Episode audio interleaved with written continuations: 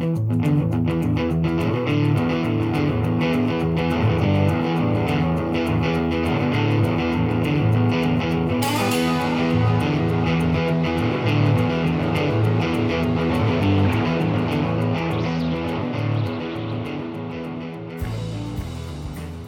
Görsel Şehir Podcast'inin yeni bölümüne hoş geldiniz. Görsel Şehir'de fotoğraf, video, post prodüksiyon, animasyon, illüstrasyon dahil görsel sanatlarla ilgili Türkiye'den ve dünyadan her türlü konuyu gündeme almaya çalışacağız. Zaman zaman profesyonel hayatımızda bir şekilde yolumuzun kesiştiği ve bizimle aynı tutkuyu paylaşan insanlar ile yaptığımız sohbetlere sizleri de dahil etmeye çalışacağız.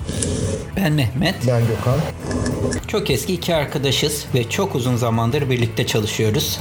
Görsel yaratma stüdyomuz Diapolis Images ile hem Türkiye hem yurt dışında birçok proje gerçekleştirdik ve ikimiz de bu süreç boyunca kendimizi geliştirmeye inandık.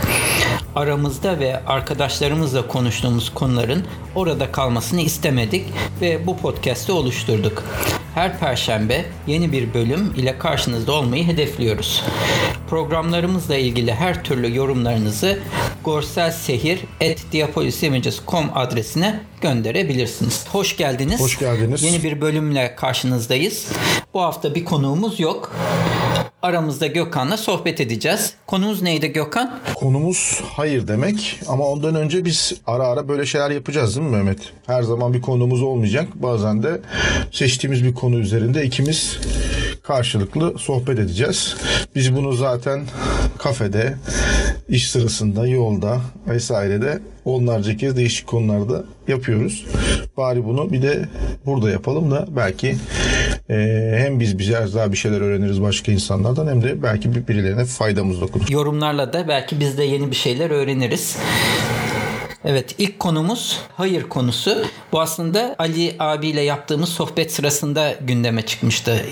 Fotoğrafçıların veya da bu bizim sektörde çalışanların karşı tarafa pek hayır diyememesi konusu. Bakarsan bence sadece iş hayatında değil hemen hemen her hayatın her bölümünde eğer belli gereken zamanlarda diyelim karşı tarafa hayır demeyi bilmiyorsan ya da beceremiyorsan büyük sıkıntı oluşturuyor. Çünkü hayır demek aslında senin karşılaştığın hayatında karşılaştığın birçok konuyla alakalı çizgini belirliyor, sınırını belirliyor. Bir şeye hayır dediğinde aslında bir çizgi, bir sınır çekmiş oluyorsun.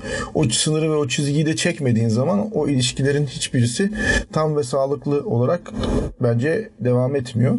İşte müşterilerle alakalı e, konuda da bu böyle. Eğer müşterilere çeşitli konularda hayır demiyorsan o zaman o ilişki bence sürekli ve iyi bir şekilde devam etmiyor. Ya bu biraz da bence Türkiye'deki bir kültürden kaynaklanıyor. Evet. Kebapçıya gittiğinde hani sen kendini biraz padişah gibi hissediyorsun ya bir kebapçıya gittiğinde benim en çok hissettiğim o konudur.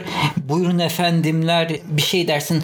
Tamam abi hemen getiririz size ne sunalım. Hani he, hiçbir şeyin bir kebapçıda hayırla bitmez. Hep bir evet ve onu nasıl gerçekleştirebiliriz ve iş hayatında da daha çok bu fotoğrafçılar, videocular ufak firmalar olduğu için büyük müşterilerin karşısında hep sürekli onların her isteğine evetle dönmek zorunluluğu hissediyor gibi geliyor bana. Evet haklısın. Yani bizdeki hizmet sektörünün hemen hemen her alanında temel ma- mantık hep işi çözmek ya da istenilen şeye bir cevap bulmak, bir sonuç göstermek üzerine oluyor. Tabi burada hayır demek derken hayır demenin de birkaç tane bazı farklı versiyonları var. İlla ki bunu direkt olarak hayır demek zorunda değilsin. Yani şimdi tabi hayır demek de her zamanda çok kolay değil. Çünkü sonuç itibariyle bir iş yapıyorsun. Bir süreç devam ediyor. İnsanlarla çalışıyorsun. Dolayısıyla kestirip atmak da çok kolay değil. Bunun da farkında olmak lazım ama bir şeyin de olmayacağını karşı tarafa söylemenin de farklı farklı yöntemleri var aslına bakarsan. İlla ki dan diye hayır demek zorunda değilsin.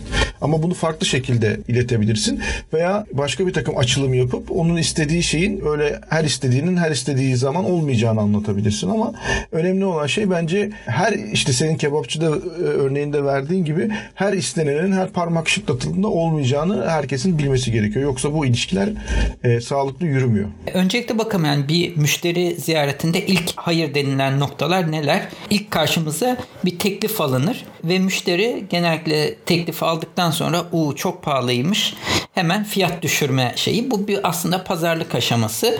Senle de bizim Gökhan'la en çok ortaklığımızda tartıştığımız konu her zaman fiyat pazarlık aşamasındadır. Ona ayrı bir konu yaparız zaten para konusunu. Ayrı ayrı birkaç bölüm Evet, yaparız hatta ama. Bence bu bir, bir bölümde altından kalkılacak gibi bir konu değil. Önemli bir konu. Neden biz Türkiye'de müşterilerimizin her talebine, her isteğine evet demek zorunda hissediyoruz kendimizi? Ondan onunla alakalı biraz konuşalım istiyorum. Niye böyle bir hissiyatımız var? Ben ben önce kendi görüşümü söyleyeyim. Bence özellikle bizim alanımızla ilgili, bizim iş alanımızla ilgili şöyle bir durum var. Özellikle dijital teknolojinin gelişmesiyle beraber işle o işi yapmaya yapmak için ortaya çıkmış insanların e, arasındaki arz talep dengesi çok ciddi olarak arzdan yana bozuldu. Her sene ya bu teknolojilerin ucuzlaması, erişilebilir olması, Türkiye'deki e, insanların büyük çoğunluğunun tam olarak istediği şeyleri, sevdiği şeyleri yapmasına yönelik bir sistemin olmaması insanları yani ekonomik olarak mutlu olmayan, e, yaptığı işten parası olarak mutlu olsa bile e, başka konulara tatmin bulamayan insanların çok yöneldiği bir sektör bu. E, bu sektörün bu kadar fazla insanın şu ya da bu şekilde giriyor olması da bence e, arz talep dengesini çok ciddi şekilde bozdu ve bunun sonucunda da insanlar bir şekilde iş bulmakta veya doğru fiyatlanmış iş bulmakta zorlanıyorlar. Zorlandıkları e, oranda da bunu hemen bir fiyat düşürme yöntemiyle çözmeye çalışıyorlar. En temel sebeplerden bence be- benim düşündüğüm en temel sebeplerden bir tanesi bu. Hayır dendiğinde de ilk aklına gelen hayır dediğimde başkasına gider bir daha da bana gelmez hissiyatı oluşuyor ve o sebeple müşteri zaten bunu da bildiği için elinden geldiğince iyi şekilde o kartları oynuyor. Hayır dediğinde başkasına gider mi? Evet gidebilir. Bu da bir e, realite. Gider gerçekten de. Ama doğru fiyatla sana gelmemiş ol- olan bir şeyin san- sende kalmış olması gerçekten orta uzun vadede hayırlı bir şey midir? Onu tartışmak lazım. O düşük fiyatlı işi daha doğrusu bir işi sadece düşük fiyat verdiğin için sende kalıyorsa bu kısa vadede belki senin için iyi bir şeymiş gibi görünebilir ama orta uzun vadede çok iş yapıp aslında hiç para kazanamamak ya da hak ettiğin parayı kazanamamak gibi bir sonuçla da karşılaşabiliyorsun. ileride yapacağımız bu para konusu için önemli donelerden biri. Yani insanlar para kazandığını zannediyor ama aslında bütün masraflarını düşündüklerinde zaten para kaybetmeye devam ediyor. Sadece o para kaybını biraz aşağıya çekmiş oluyorsun ama sonucu değiştirmiyor. Yani 10 ayda iflas edeceğine 12 ayda iflas ediyorsun. Evet bir de tabii para pazarlığı üzerinden bir metodoloji geliştirdiğinde her zaman daha ucuzu veren de vardır. Dolayısıyla hani o e, fiyata düşüyor olman o müşteriyi sende sende tutacağın anlamına gelmez. Çünkü o işe birisi senden daha daha az fiyat verebilir ve her zaman veren de olur. Çünkü her zaman bir işe sıfırdan başlayan, yeni giren insanlar vardır. Dolayısıyla da o insanların da kaybedecek bir şey yoktur. O insanlar da senden çok daha düşük fiyata o işi yap- yaparlar ve sen düşmüş olmana rağmen o müşteriyi kendinde tutamayabilirsin. Sonra ikinci aşamaya geçelim. Diyelim ki müşteri kabul etti. Kabul aşamasından sonra da bu sefer ek talepler gelmeye başlar. Hat, hatırlarsan bizim bir ayakkabı evet. maceramız vardı. Ün, büyük bir ayakkabı firması ilk kabul edildikten sonra ek istekler ek ek geliyordu yani. Bence hani her şeyin ötesinde Türkiye'deki firmaların çok ciddi bir iş etiği problemi var. Yani bu Türkiye'deki ticaret hayatının her aşamasında kendini gösteriyor. İşi anlatırken de, işi kabul ederken de, ettikten sonra da onun parasını öderken de çok ciddi sıkıntı var. Senin dediğin gibi insanlar bir takım sözleri veriyorlar ama ondan sonra o sözleri sürekli olarak esnetmeye biraz daha senden iş anlamında bir şeyler e, koparmaya çalışıyorlar. Bu da aslına bakarsan dönüp dolaşıyor, dolaşıyor bir iş etiği eksikliğine tekabül ediyor. Bizim teklif sözleşmemizdeki maddelerin altta yazan o not maddelerinin her geçen gün uzamasının her geçen gün biraz daha fazla maddeli teklif ve- veriyor olmamızın en temel sebebi bu. Oradaki maddelerin her biri yaşanmış bir olayın sonunda tecrübe edilmiş bir şeyden sonra yazılmış oluyor genellikle değil mi? Aynen öyle. Sen, sen hep bir olaydan sonra sana söylediğim klasik laftır. Bu bize ders olsun deyip sonra o teklifimizin altına yeni bir madde eklememize sebep olmuş. Ama Ama yani bu bize ders olsunlar da hiç bitmiyor. Yani herhalde yakında teklif sayfasının ardından böyle onun iki katı, üç katı bir de kurallar ve kaideler notları gönderme durumu. Ne Türk insanının bir karakteristi çok iyi manipüle ediyoruz biz. Hani altyazılarda dahil edilmemiş bir şey olduğu zaman onu çok kolay bulup oradan e, işi yürütmeye çok meyilliyiz. Hani Türkler internette veya da bir şeyde hep bir açık bulma konusunda da çok yeteneklidir. Bir boşluk bulma konusunda da. Yani kuralları kısa yoldan geçme, kuralları geçersiz sayma Evet, konusunda evet, özel evet. bir şeyimiz var. Doğru. Bunu hayatın her aşamasında görüyoruz maalesef. Hayır deme konusunda biz neyi nasıl yapıyoruz ve bu yaptığımız şeyler sonucunda ne gibi bedeller ödüyoruz ve ne, de- ne gibi ka- kazançlar elde ediyoruz onlar üzerinden konuşalım biraz. Şimdi bizim bir fiyat skalamız var değil mi? Bu fiyat skalası her zaman için işe göre biraz esneyebilir, tartışılabilir ama sonuç itibariyle belli bir bazımız var yani. Kolaylığına, zorluğuna göre bir bas bir fiyatımız var. Biz genellikle aslında yine ayrı bir konu. Hani fiyatlama modeli olarak biz günlük baz kullanıyoruz. Yani 3 ayrı aslında fiyatlama şeyi var. Onu da ayrıca konuşuruz. Gün baz yani işe harcanan emek bazlı, proje bazlı ve değer bazlı. Zaten Türkiye'de değer bazlı yapabilen kimse varsa tebrik etmek lazım da onlara bu üç metodu da ayrı ayrı konuşuruz e, günü geldiğinde. Biz ona göre bir fiyat belirliyoruz. Dolayısıyla bu fiyat konusunda her zaman için bir defans yiyoruz. Bu normal. İnsanlar her zaman için pazarlık etmek isteyebilirler. Ancak hani bu pazarlığın da bir kuralı olması lazım. Fiyat konusunda pazarlığın ötesinde bir de şey geliyor. Bu sefer o fiyata e, daha fazla iş almak ya da daha e, ilk başta belirtilmemiş ya da söylenmemiş e, söylendiğinden daha farklı hizmetler isteme yönünde bir hareket oluyor ya da gördüğümüz ya, ya indirim istiyorlar ya da ne yapıyorlar? E, o fiyatı kabul ed- edip ondan sonra işi içeriğine ekstra bir şeyler koymak suretiyle işi başka bir yöntem izliyorlar. E, bizim de zaten en fazla hayır dediğimiz şey o. Çünkü bizim gönderdiğimiz teklifte neredeyse hangi saatte yemek yiyeceğimiz, ne zaman su içeceğimiz kadar net bir şekilde neyin ne olacağını ve neyin ne olmayacağını yazıyoruz. Değil mi? İlginç bir şekilde de bu konular o karşıdaki şirketin büyüklüğü ne olursa olsun hemen hemen hiç değişmiyor. Yani Evet, evet, evet. büyük şirketlerde çalışsan daha orta veya daha düşük şir- e, boyutlu şirketlerde çalışsan hatta şunu şunu da söylersem herhalde bilmiyorum ama doğru mu söylüyorum? E, şirketler büyüdükçe bence bu tip suistimalleri talep, talep etme oranı arttığını düşünüyorum ben. Küçük şirketlerin ya da daha orta ölçekli şirketlerin bu konularda birazcık daha uyduğunu ya da o konuda daha stabil olduğunu düşünüyorum. Büyük şirketlerde daha fazla var bence bu konu. hissediyorlar ki haklılar çünkü büyük olduğu için o işten işin devamlılığı olma. Hani klasik laftır ya bizim bunun arkası gelecek lafı. Ufak firmalarda sen bunun olmadığını biliyorsun ya da çok zor olduğunu biliyorsun ama büyük firmalarda diyelim bir ayakkabı firması adam sürekli her sezon ayakkabı çıkartıyor ve onların çekilmesi, işlenmesi gerekecek. O zaman sen biliyorsun ki gerçekten bunun arkası gelme ihtimali var.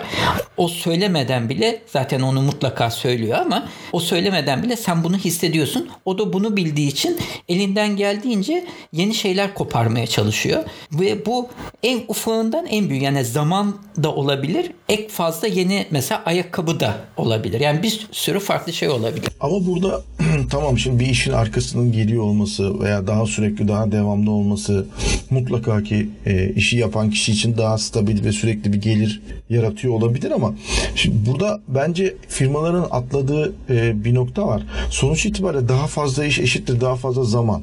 Sen o kişiye daha fazla iş verdiğinde dolayısıyla daha fazla onun zamanını da almış oluyorsun ve onun alabileceği olası işleri de almamasının önünü açmış oluyorsun. Yani aynı zaman biriminde daha fazla iş vermek diye bir şey yok. Sonuç itibariyle ne yaparsanız yapın işin yükü arttıkça onun zamansal bir karşılığı vardır ve sen o zamanı o işi yapan kişi olarak ayırmak durumundasın. Dolayısıyla bir kişinin geçinebilmesi ya da hayatını devam ettirebilmesi ya da şirketin hayatını devam ettirebilmesi için günlük olarak kazanması gereken bir baz para vardır. Bu paranın altına düşürürsen eğer sen o firmayı ya da o kişiyi aslına bakarsan orta uzun vadede o kişiyi batırmış oluyorsun. Ya da Veyahut da yaşam standartından bir takım şeyleri feragat etmesine sebep oluyorsun. Yani o kişiye belki çok büyük bir para ödemiş olabilirsin kendi kasandan ama onun o oranda zamanını da aldığın için zaman gün olarak o o fiyatlamayı bir de o oranda bakıyor olman lazım. Bence fiyatları veren insanların da bu şekilde bakıyor olmaları lazım. Çünkü hiçbir şey bedava değil. Her şeyden önce zaman dediğimiz bir şey var işin karşılığında. Söylediğin gibi aslında fotoğrafçı ve video videocu diyeyim arz fazlası olduğu için aslında bu firmalar onu hiç umursamıyor. Yani o, o kişi giderse de biliyor ki arkasından bir 10 kişi daha hazırda bekliyor. O yüzden onun batması onun için kritik değerde değil. O en düşük maliyetle o işi yapıp bir sonraki işine geçmek istiyor.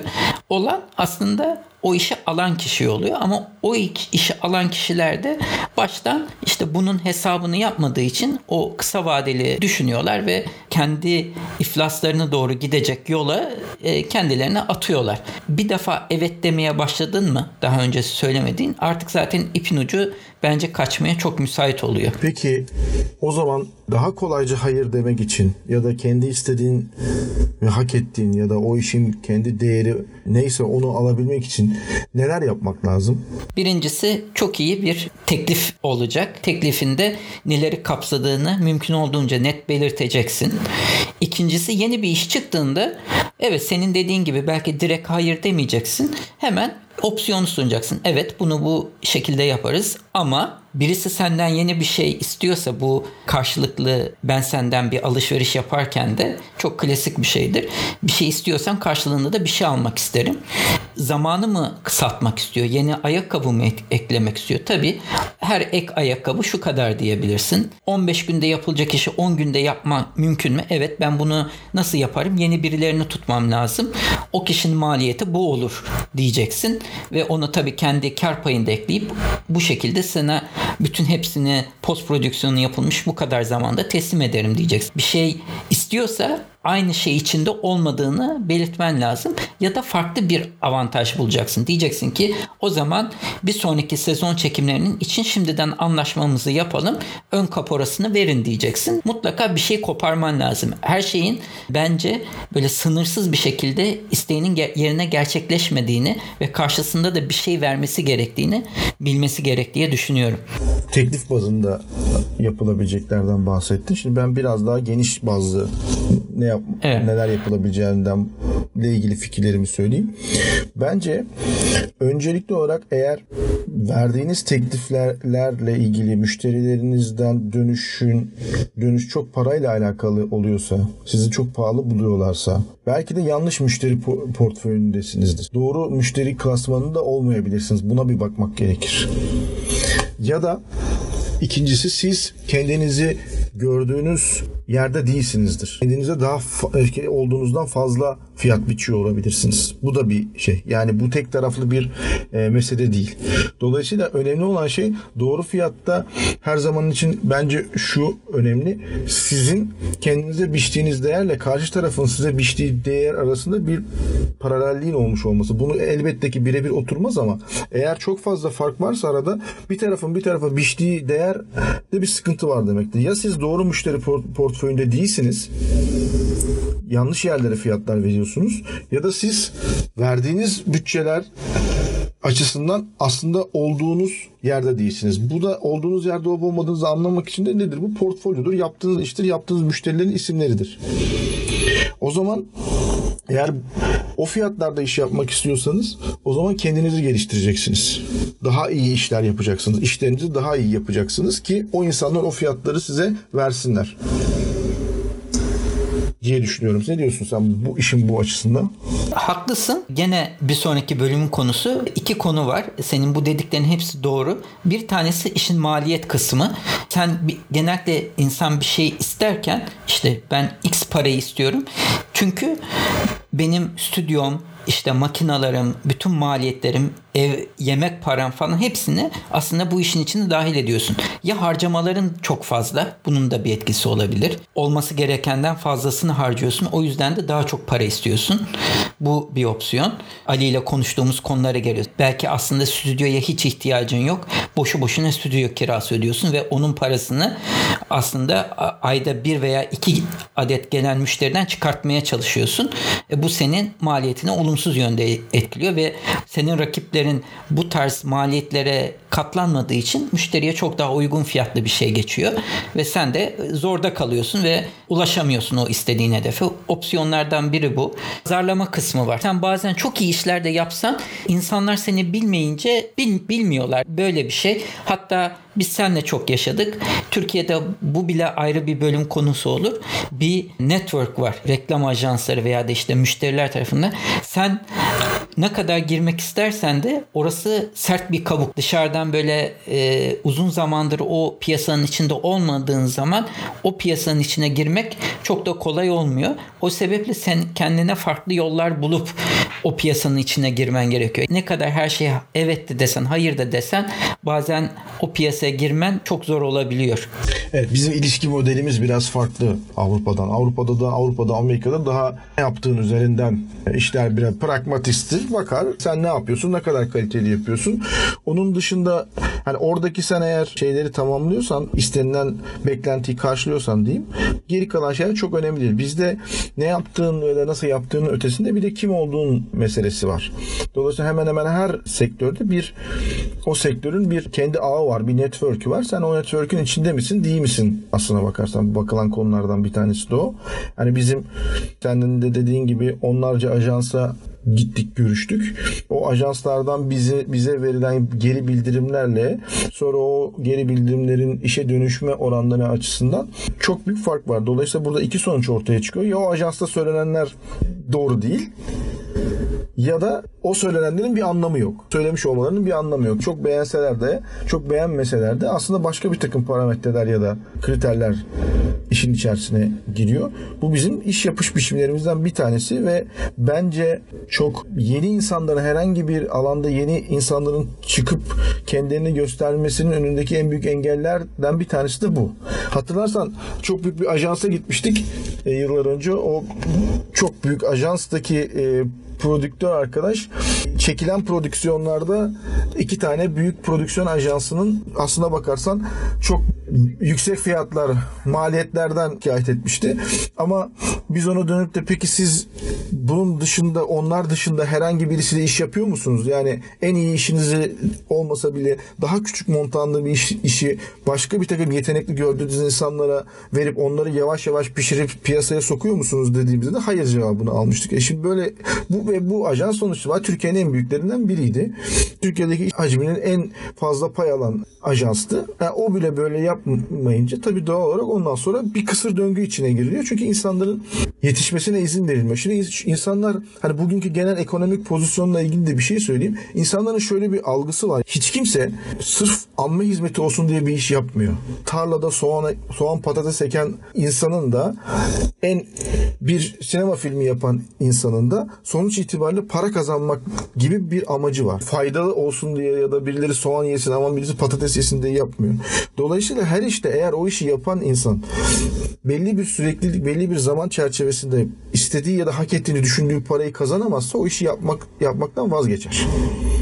Çünkü işin matematiği böyle. E, dolayısıyla siz insanlara iş yapmasına izin vermezseniz, hak ettiği paraları vermezseniz o insanlar o işleri yapmaktan vazgeçiyorlar. Ne yapıyorlar? Başka işler yapıyorlar. Ya da yurt dışına gidip bu işleri yapmaya devam ediyorlar. E, sen de ben de biliyoruz yani şu süreçte yurt dışına gidip de oralarda çalışan, oralarda kendine iş kuran bir sürü insan var. Bir sürü yetenekli insanlar, insan var. Bunların en büyük gitmesindeki en büyük sebeplerden bir tanesi tamam son dönemdeki genel ekonomik sıkıntı olabilir ama onun dışında da insanların hiçbir zaman hak ettiklerini alamadıkları ya da alamayacakları hissiyatına kapılmış olmaları bence. Bu her zaman var piyasada. Bugün bizim de hissettiğimiz bir şey bu.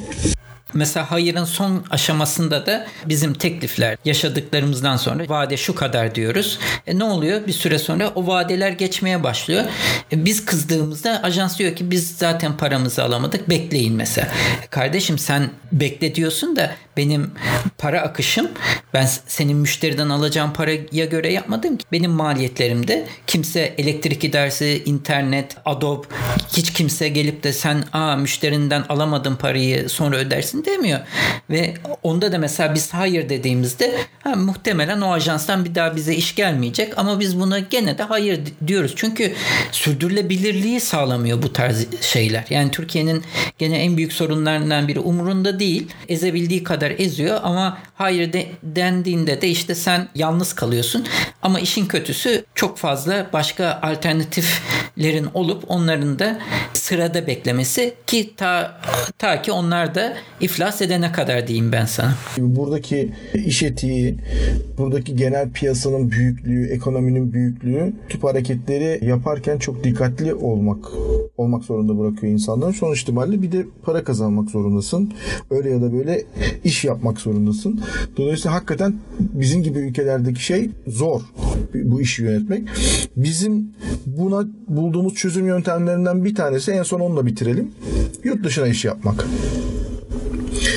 Biz aslında bakarsan seninle 2000 herhalde 6 2016 2017 yılından beri bir şekilde bu bizim hayatımızın gündemimizin içerisindeki ana başlıklardan bir tanesi. Biz nasıl yaparız da daha fazla yurt dışı kaynaklı müşteriye iş yaparız e, oluyor. Bununla ilgili bir sürü şey denedik. Hala da bir sürü de şey yani bunların içerisinden e, deneyip de çalışanlar oldu. Deneyip de çalışmayanlar oldu. Hala denediğimiz şeyler var ama buna devam ediyoruz. Buna devam etmek zorundayız. Çünkü gördüğümüz şey şu hani bu iç piyasanın ya da Türkiye içindeki iş yapış şekilleriyle Türkiye'deki ekonominin büyüklüğüyle ve Türkiye'deki iş ahlakıyla bir yere gelmek çok kolay değil açıkçası ve işin kötüsü şu, şu da bence büyük sıkıntı. Bir yere gelsen de onun devamlılığı açısından çok büyük sıkıntı var. Çünkü her şey şartlar çok hızlı bir şekilde değişebiliyor. Yani bir, bu sadece bir yere gel, gelebilmek ve istediğin yere gelememekle alakalı bir konu değil. İstediğin yere geldikten sonra da sıkıntı var. Çünkü onu elinde tutmak da çok zor. Hiç seni hiç beklemediğin bir anda beklemediğin bir takım genel anlamda veya yani makro ölçekte veya mikro ölçekte bir sürü şey değişiyor ve bir bakmışsın sen elindeki sahip olduğun şeyi kaybetmişsin. O yüzden bizim özellikle bizimle aynı işi hangi alanında olursa olsun yapan arkadaşlara en büyük tavsiyemiz ajandanızın içerisinde mutlaka yurt dışına bir şeyler yapmak olsun. Bu eskisine oranla çok daha kolay bugünkü imkanlarla buna emin olun. Sadece sizin biraz bunu araştırmanız, buna niyet etmeniz, bununla ilgili çalışmanız gerekiyor. Ha, kolay mı? Değil çünkü sonuçta siz dünyada tek başınıza yaşamıyorsunuz.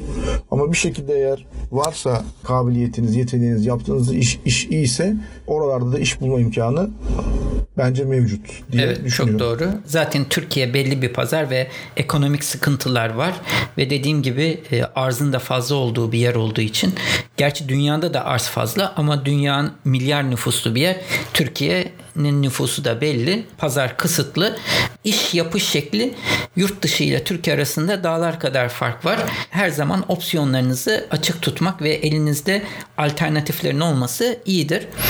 Bu konuda sizin de görüşlerinizi bekleriz. Gene hem yayınlarımızı yaptığımız diapolisimages.com altındaki ilgili bölümün altına yorumlarınızı yazabilirsiniz. Ya da görsel sehir et diapolisimages.com altında sizin hayır konusunda neler yaptığınızı bizim söylediklerimizden farklı metodlarınız varsa onları da duymak ve görmek isteriz. Teşekkür ederiz bizi dinlediğiniz için. Bir sonraki programda görüşmek üzere. Kendinize iyi bakın. Her şey çok güzel olacak. Her şey çok güzel olacak. İyi günler.